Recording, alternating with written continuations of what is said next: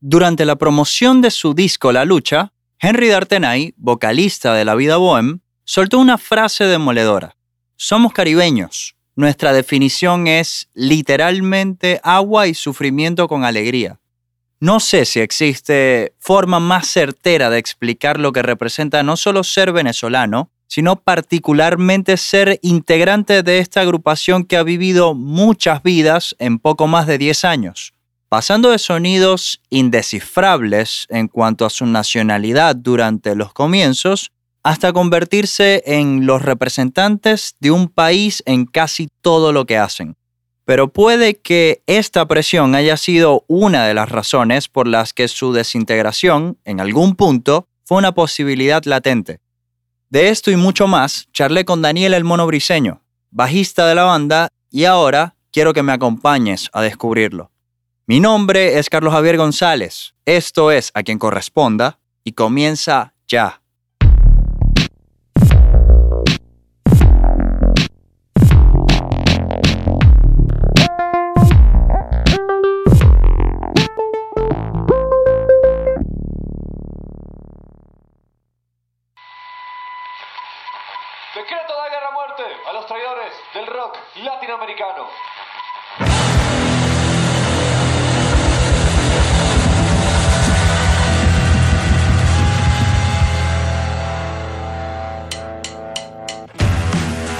Cuando revisas el extenso historial de bandas y artistas con los que ha colaborado el mono briseño, encuentras dos proyectos paralelos a la vida bohemia. Uno es Pasticho y el otro Atlas el Gigante. Ambos tienen un denominador en común, Científicamente hablando, son de música instrumental trancada, con tintes de jazz en la batería y mucho eslapeo en el bajo. Por lo que me surgió una duda. ¿Cómo hizo para adaptarse a un estilo totalmente distinto? Bueno, más bien fue como que, ¿sabes? Tipo, me pasa con la gente con la que toco. Uno tiene que meterse en, el personaje o en el lenguaje del, de la, banda, que está con, la que estoy tocando, pues en ese momento, por ejemplo, con la vida obviamente, yo sé que tengo bastantes libertades, pero no tantas como las tendría en Atlas o como en claro. Pasticho. claro. Y al final, nada, es, más que todo eso, pues. Y nunca limitarse, sino más bien como que reinventarse. Claro. De eso se trata, pues. Hablando de reinventarse, me gustaría preguntarte por el videoclip de Bienvenidos, que es el videoclip de, de Pasticho, que entiendo que fue Orestes, Orestes Gómez, el baterista del proyecto, fue el que, el que tuvo la idea de ese videoclip, que era como que medio, que la, el video se, yo le puse se renderizara cada dos compases. ¿Cómo te llegan con esa idea y en qué momento te dicen como, tú dices como, bueno, podría funcionar? bueno, Orestes es así. Orestes es un tipo que se propone lo que sea y, lo logra. Y con este video fue así. Fue así como que, mira, vamos a hacer un video así, así y así. Y va a pasar esto y esto y esto. O sea, el tipo como que se la soñó completa y, la ejecutó. Ya tenía como, la idea clara. Como nadie, sí, ¿sabes? Y al final, así pasa con Pasticho. Pues es como que muy. es una de las cosas más finas del proyecto. Como que no tratamos de no darle tantas vueltas a la cosa. Entonces es como que, mira, esto va así, así, así, y, y, si quedó, quedó, y si quedó mal, bueno, podemos hacer una toma más, pero hasta ahí. no nos ponemos a, a, esculpir la obra como pudiese pasar con otras bandas, que bueno, que lo que no, sabes, tipo, lo que buscan es como la perfección, pues que me, con Pasticho buscamos más un, un momento, pues como capturar la foto del momento y, y ya. ¿Sabes? Tipo, ese es el feeling de la banda, pues, y, con eso, y así pasó con el video. El video hicimos que como cinco tomas y se acabó. Y eran, e, es una, si ven el video es plano secuencia, pues, ¿sabes? Tipo, es una toma continua. Y bueno, ahí quedó, quedó bien fino. A mí me parece que quedó bien fino. Quería saber qué tan mal la pasaste tú en el último plano de ese video, porque voy a hacer un spoiler, están todos congelados salvo un personaje del videoclip, y tú eres el último que desaparece de ese plano. Entonces, ¿qué tan mal la pasaste estando congelado ahí?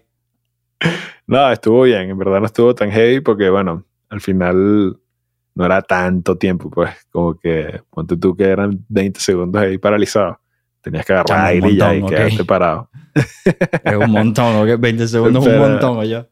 Sí, no, pero sí, en verdad estuvo muy cómico el final. El final lo improvisamos, de hecho el final lo sacamos el mismo día. Fue así como que, bueno, nos quedamos ahí. Y todos como que, bueno, dale, pues nos quedamos ahí y nos quedamos y quedó, quedó finísimo. Por eso te digo, o sea, tipo, Pasticho es como muy free, desde la música hasta el concepto de la banda y, y todo lo que pase alrededor. Claro. Eh, bueno, estábamos hablando hace, hace ratico de, de Atlas, el gigante, que era un proyecto que vino antes de todos los por los que se te conoce hoy en día. Pero me parece que el hecho de haber tocado con Héctor, eh, quien es el, el más reciente miembro de la vida bohem, que haber tocado con él en ese proyecto se debe haber sentido como una mini victoria, ¿no? O sea, es como estar, jugar en un equipo en el extranjero y que de repente llegue otro compatriota, es como, ok, ya aquí me siento más en confianza. Exacto. Sí, fue muy cómico porque en esa época como que yo nunca había tocado con Héctor. Habíamos tocado como en jammings y cosas así. Y de repente que sí, en casa de algunos amigos, pero nada muy formal, pues. Y cuando llegamos a casa de Tony, que es el baterista de Atlas, eh, nada, como que empezamos a hacer todo lo que nos saliera y a llamear, si, si, o sea, tipo, todo era basado en la improvisación. Entonces, como que también hacíamos Claro.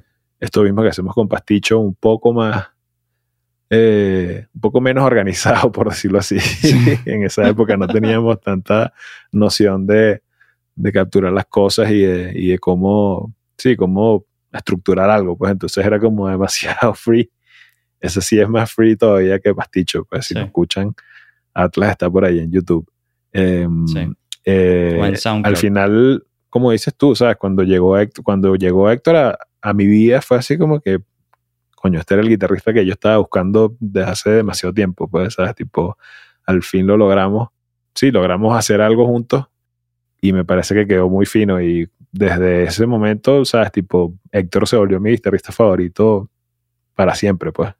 Ok. Y ahorita que entró para la vida, bueno, fue así como que, coño, gracias, gracias a los planetas que se alinearon. Al y- destino. y todo, sí, ¿sabes? Tipo, fue así como que, what? Demasiado cool. Igual, Claro. Héctor había tocado con la vida bohem antes que yo. No sé si Sí. habrás visto por ahí, pero él, él tocaba sí, en. Será, en la época de Será.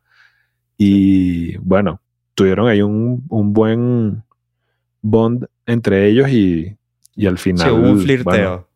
sí, sí, sí. Al final, bueno, volvieron a tocar y demasiado cool, en verdad.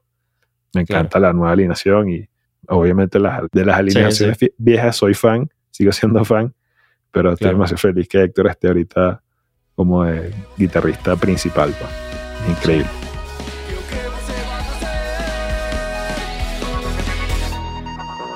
Más allá de lo que representa el mercado mexicano para un músico latinoamericano, uno de los motivos por los que la vida bohem dejó Venezuela fue para alejarse del caos en el que estaba y está envuelto el país.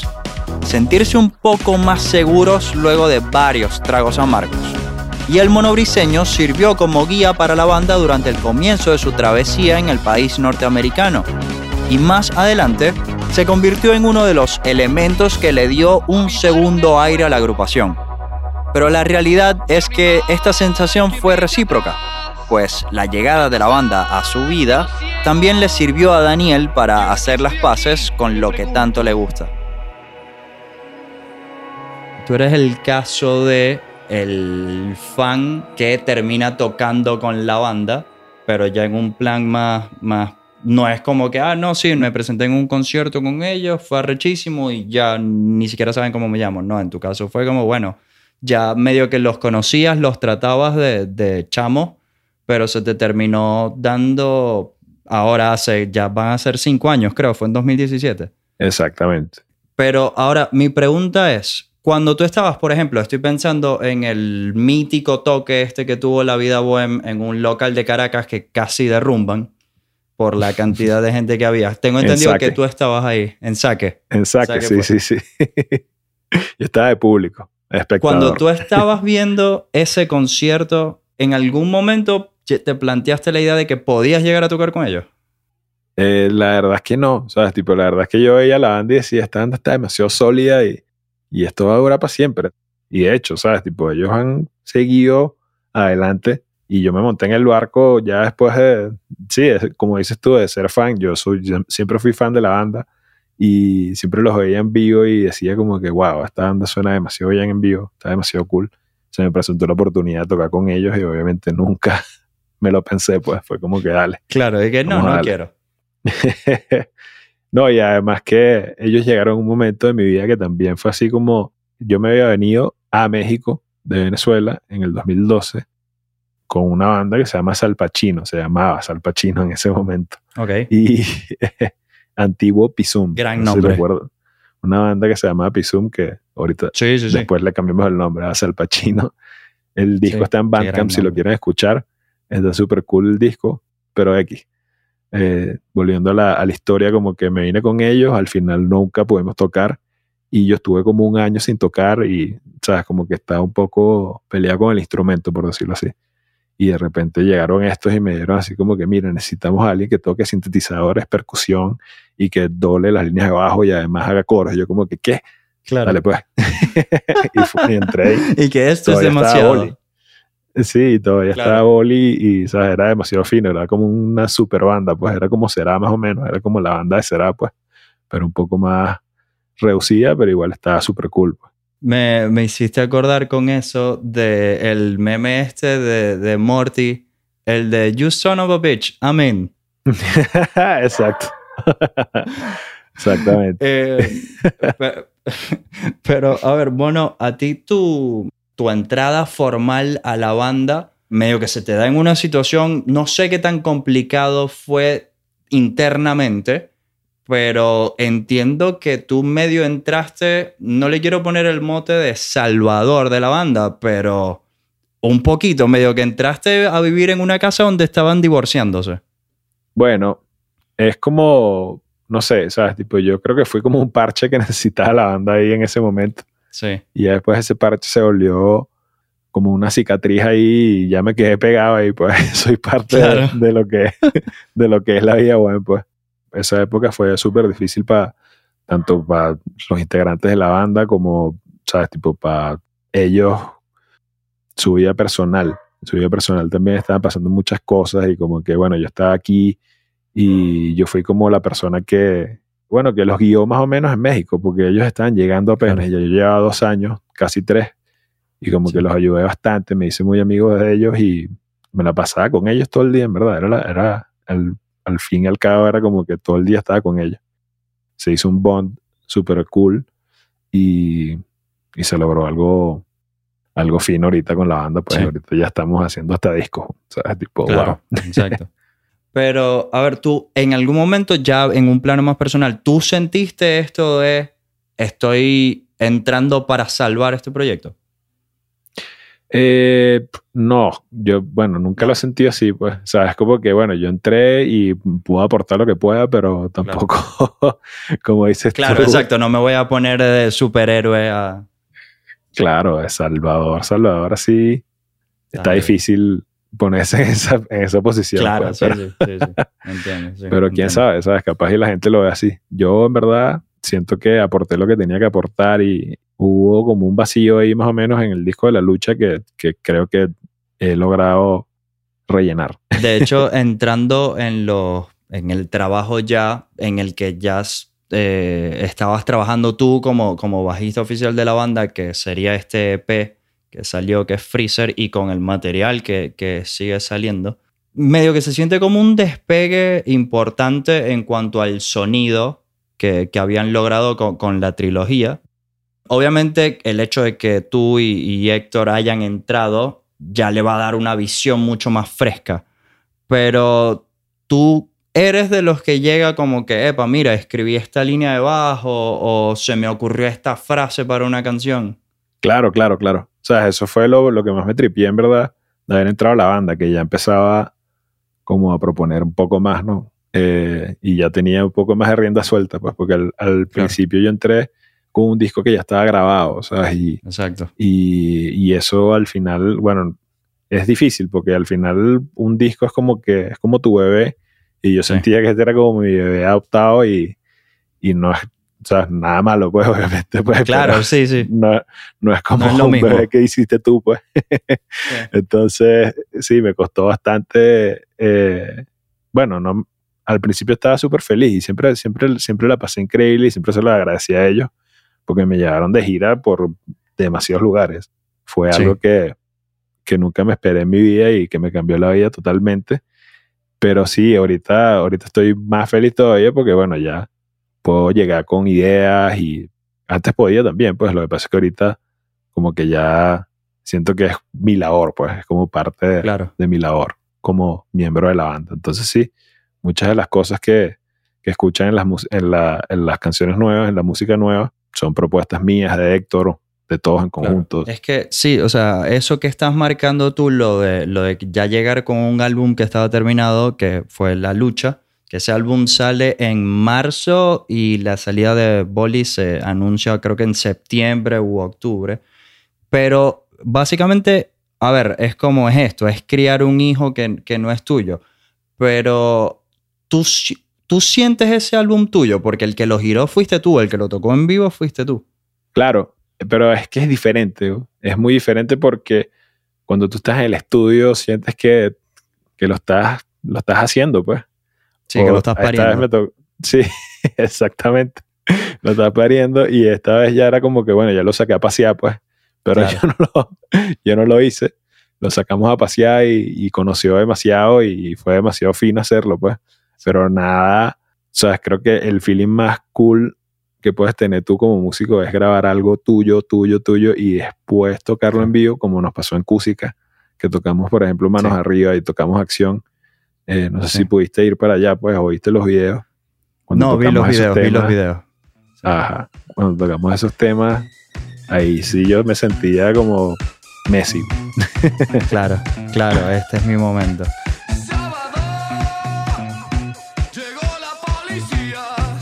Justo nombró a Messi y me dieron ganas de jugar FIFA. Creo que casi todos conocemos a un amigo que es un diablo en este videojuego y te lo echa en cara, ¿no? O bueno, seguramente ese sería yo si fuese realmente bueno jugando. Ahora bien, ¿cómo te comportarías tú con tus amigos si tu canción formara parte del soundtrack de FIFA? Obviamente aproveché para preguntarle esto al mono. Ahora, Daniel, te pregunto y habla claro, te pido, aquí en esto te pido total honestidad, por favor. ¿Te ha pasado de estar jugando FIFA con algún pana y chapear cuando suena manos arriba? Obviamente.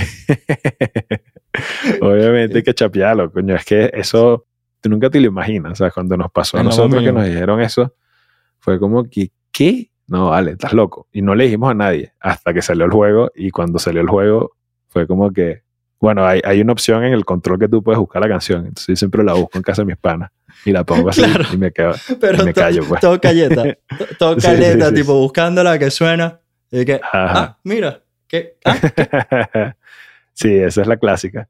Y es que, coño, hay que usarla, hay que, hay que ponerla, hay que ponerla. De alguna Sí, forma no. u otra, la gente se le, se le recuerda la canción y, y eso es bueno para nosotros. Claro. Tú la buscas caleta, o sea, por lo menos tú la buscas caleta. Creo que si a mí me llegara a pasar algo así, es como, ah, tú has escuchado esta canción que grabé para este videojuego que quizás conoces, llamado FIFA. sí. Pero- Bueno, imagínate los otros que tienen FIFA 12 y, y Grand Theft Auto 12 y 5. este, sí. Y Grande Fausto.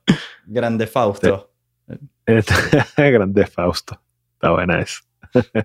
pues sí, o sea, es impresionante que la banda haya quedado en, en esos juegos y en nuestro juego favorito, pues que por lo menos paseaste Sí, ahí para que- FIFA.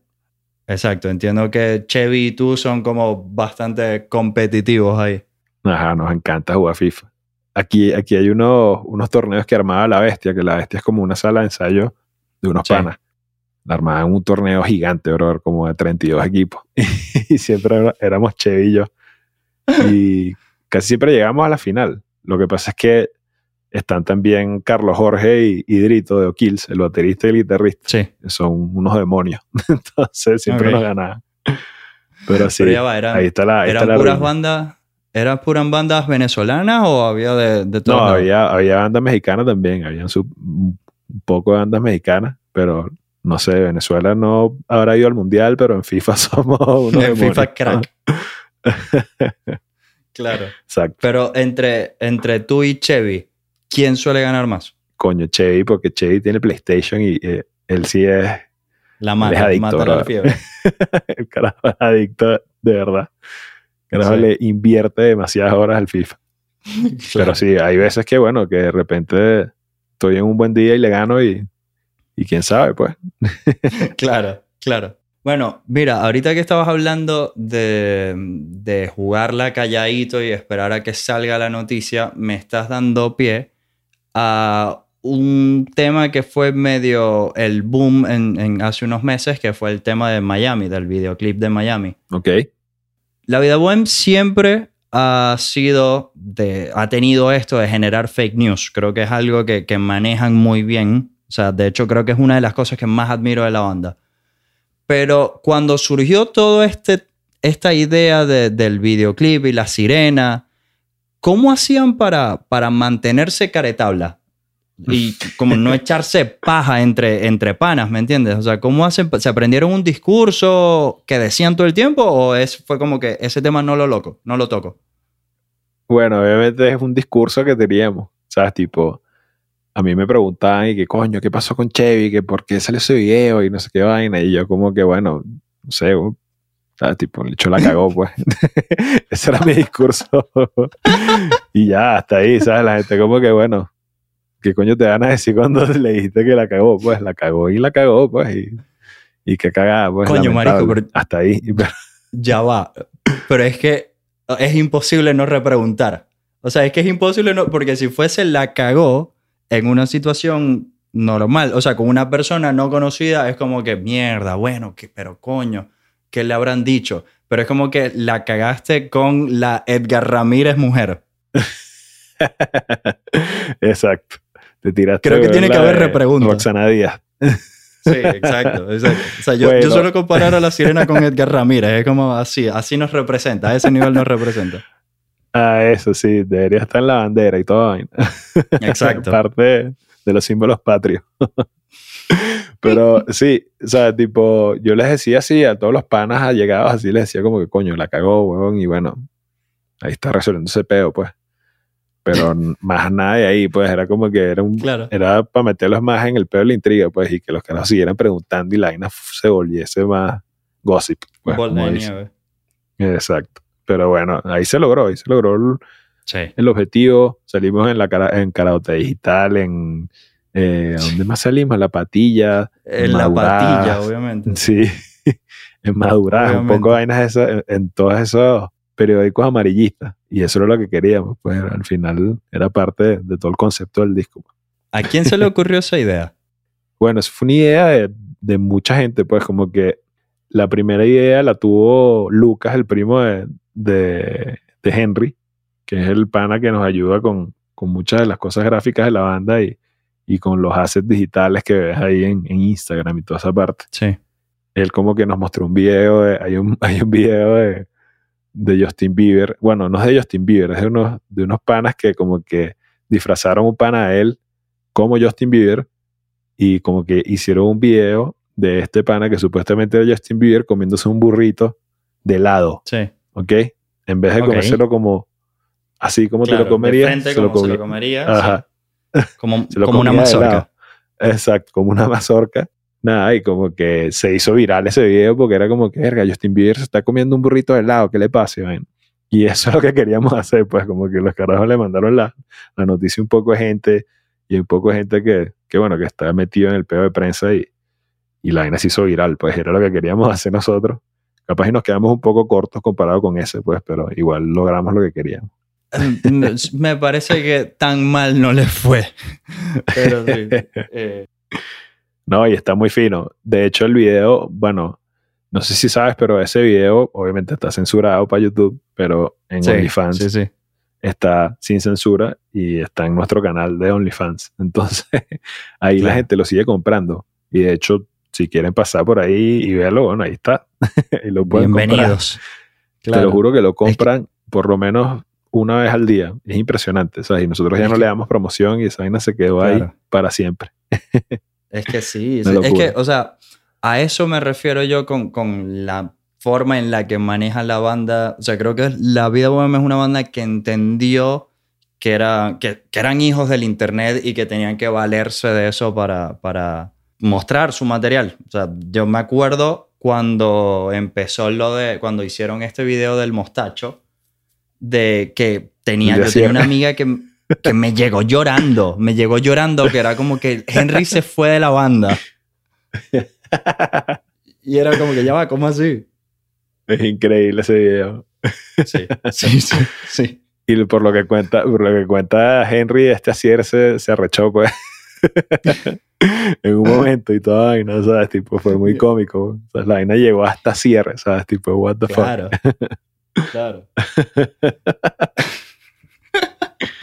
Demasiado bueno. Está, eh, no, no, ese tipo de videos nos encanta y nos encanta se- seguir haciendo estupideces así como, no sé si viste tiempo compartido también, Sí, obvio. que sí, tiene sí. sus sketches ahí.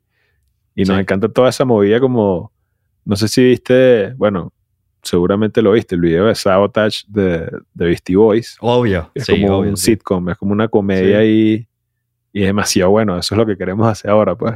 Como que, Claro. obviamente, la banda siempre, siempre ha tenido como ese trasfondo, como que Muy de bastante.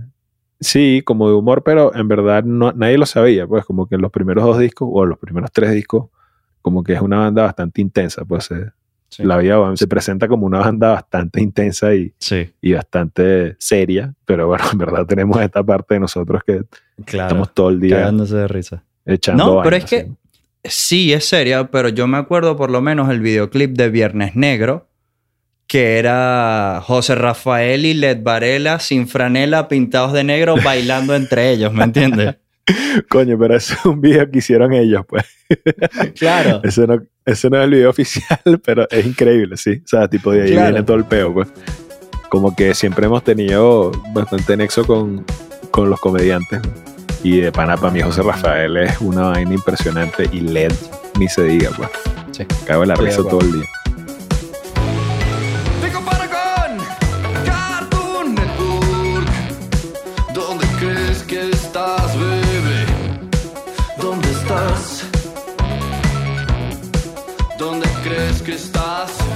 El cantante siempre es el más intenso de todos, porque es el que más habla todo el tiempo y es el que más tiene que defender las canciones.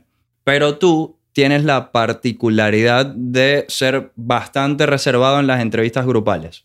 Una vez Henry dijo algo así como que el- la vida bohem era una banda que intentaba cambiar el mundo con música y que la banda llegara a ser como una especie de plato vegetariano en el menú. Tú, con una visión mucho más fresca, pero que bueno, que ya tienes bastante tiempo en la banda, ¿qué concepto tienes tú de eso? O sea, como que cuál es tu visión de, de la banda? en primera instancia siento que es como es un lienzo en donde tú puedes pintar lo que te dé la gana. Esa es la, la, la premisa de todo esto de la vida Claro. pues.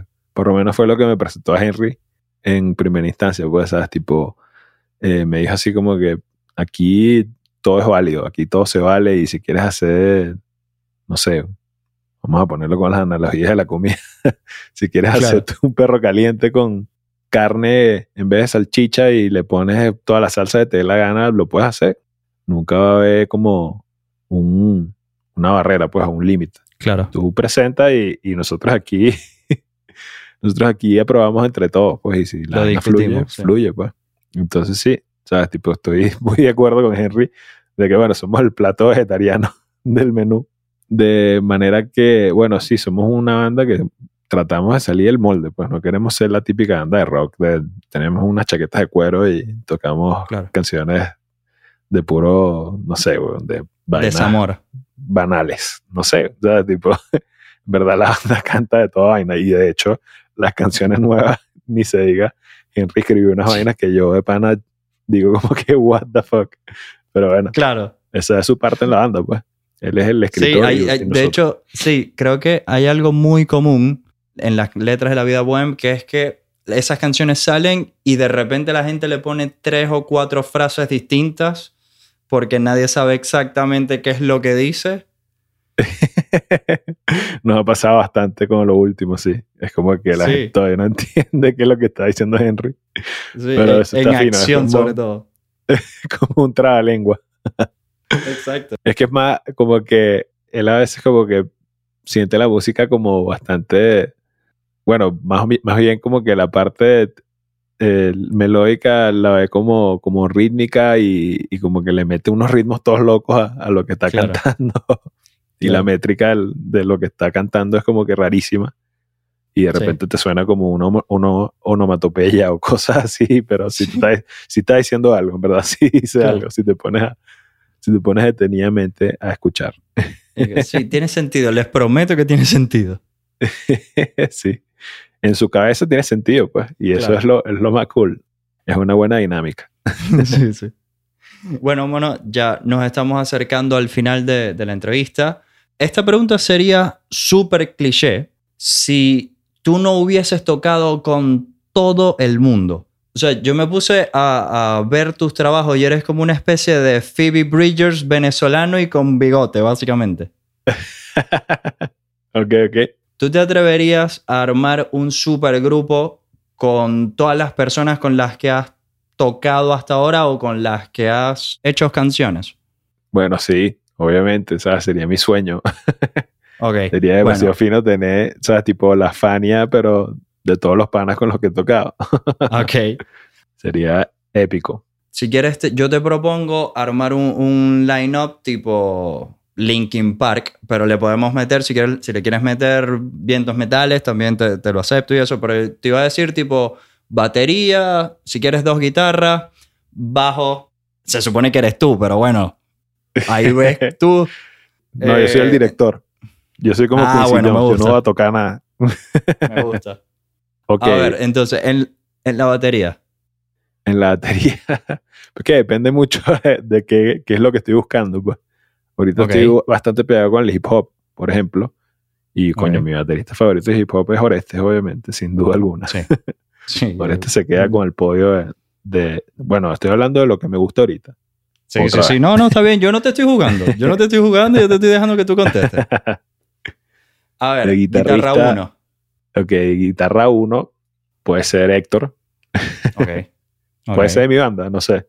Sí, sí, obvio. Sí, sí, sí, sí, obvio. sí. Ok, bueno, metemos a Héctor ahí. todos los proyectos en los que has participado. Sí, sí. Finísimo. Entonces metemos a Héctor ahí de guitarra número uno y de guitarra número dos. eh, si te lo puedo cambiar por un tecladista, sería mejor. A ver, tenía teclado, tenía teclado, pero bueno. Ok. Me gustan las bandas con una guitarra. Me gustan las bandas con dos guitarras también, pero siento que para este proyecto que tengo en la mente puede ser con una guitarra y un teclado mejor. Ok. El tecladista creo que podría ser Eddie de Raguayana. Ok. Me gusta, me gusta. Ok. En el bajo, ¿qué haces? ¿Te sacas tú y te pones de director o pones un bajista? Ajá. Debajo, en el bajo tiene que ir Enrique, Enrique Pérez. Enrique Ok. Pérez es- tiene que estar ahí. Se ganó la titularidad para este Me proyecto. gusta. Ok. A ver, y después tenía una voz principal y una voz de chanteo, porque hay mucho Ok. rapero en tu repertorio. ok, la voz principal pudiese ser. Eh, déjame pensar. Bueno, ahorita estoy burde pegado con, con un chamo venezolano que justamente es maracucho, no sé si lo conoce. Se llama Sam Romero. Sí. No lo tengo, no lo tengo escuchado, pero sí he visto que mucha gente le comparte el trabajo y es como, bueno, ok, capaz le tengo que prestar atención. Me tripeo a Sam Romero en, en esta nueva banda que va a apoderarse del mundo. y de chanteo, de chanteo pudiese estar Ramsés sin problema. Ok. O sea, Coño, al final, al final estoy diciendo como que yo quiero que la banda sea enciclopedia otra vez. claro, básicamente. Ahorita estaba pensando eso. Yo, yo estaba pensando eso, Pero- es como, bueno, ok. eh, es como enciclopedia en el primer disco más o menos, pero con Oreste tocando batería. Claro. Sí, bueno, porque como te digo, ese, ese sería mi line-up de, de hip hop. Line-up de rock ya sería otro, otro Claro. peo totalmente diferente. No, pero igual, coño, heavy. O sea, obviamente, Enciclopedia es un maldito crack. Ramsey es un maldito crack. Pero coño, está. O sea, está dejando por fuera, y no me quiero no poner polémico, pero está dejando por fuera Lil Supa, por ejemplo. Ajá, es verdad. O sea, Pero no lo estoy dejando, no lo estoy dejando por afuera por malo, porque no es No, nada no, es demasiado bueno, exacto. sino porque creo que el, es como cuando haces el, el, el Ultimate Team de FIFA, que Sí. como que tiene ahí un... Ahí, la ahí- flechita hay roja. una- ajá, ¿cómo es que le dicen a eso? Eh, química. Sí. Entonces no sé si, si como nunca he visto a Lil Supa tocando con una banda, no sé si tenga la química, pues, pero como Ok. Ramsés sí conoce claro, este pedo sabe, de, sabe. de ser cantante en una banda, me gusta Ramsés también. Sam Sí, Romero, sí, no sí. sé, es como, ese es el, el, no sé, esa es la carta arriesgada de la vaina, pues, pero Claro. capaz y la vaina funciona. Claro, genial, genial. Bueno, mono, y ya por último, y con esta pregunta me despido. Entiendo que tú tienes experiencia como, no solo como profesor de bajo, sino también como profesor de inglés. ¿Puede ser? De español. De español. Ok. Sí. Bueno, ¿cuál es la frase más vergonzosa que un alumno te haya respondido o te haya preguntado? Coño. bueno, hay muchos, hay muchos alumnos que no, que no entienden el concepto de la ñ y se la saltan. Entonces, por ejemplo, en vez de Feliz decir año. exacto, ¿sabes? Dicen, ya sabes. Entonces, Sí, es sí, feliz cómico cuando, ajá, cuando te dice como que este año voy a no sé qué vaina, no sé, ¿sabes? Tipo la vaina de pana, te, te dan ganas de cagarte la risa, pues, pero no Claro. puedes hacer, pues, y cómo le explicas tú también que está diciendo culo y no está diciendo año, pues, ¿sabes? Tipo, Claro. me pasa mucho eso, pues. Mierda, Y qué, qué sí. hermoso. Creo que más, más allá de eso, creo que no, no pasa mucho, pues, pero sí, ano es, es bueno. Es la clásica, sí, sí. Es la, esa es la clásica. De hecho, hay un, hay un tweet que es como uno de los más icónicos de Mike Shinoda, del el, el todero de Linkin Park. Que Sí, el, sí. el tipo decía eso, que era como que el español es una vaina increíble porque con solamente sacarle una línea a la N, tu frase puede pasar de feliz año a feliz ano en un segundo. Exacto. Cerrar el ciclo que representa ponerle fin a una trilogía de álbumes puede interpretarse como el renacer de la vida web. Un renacer trasladado a nuevos sonidos, nuevas búsquedas y nuevas historias por contar. Con cuatro personas preparadas para surfear cada ola que se presente y el respaldo de un público que los sigue a todas partes. Ya que como bien expresó la banda, nuestra será la lucha. Esto es A quien corresponda, un podcast de Carlos Javier González. El guion, la producción y edición de este episodio estuvo a cargo de quien les habla, Carlos González, mientras que la mezcla fue realizada por Juan Pablo Vidigain en Videlandia Bacanal. Si te gustó lo que escuchaste, puedes seguirnos en Spotify, Apple Podcasts o en tu plataforma de audio favorita. También puedes compartirlo y si quieres conocer más sobre este proyecto, puedes seguirnos en Instagram como arroba corresponda podcast o a través de mi cuenta personal caja-vier. Gracias por formar parte. Nos escuchamos muy pronto.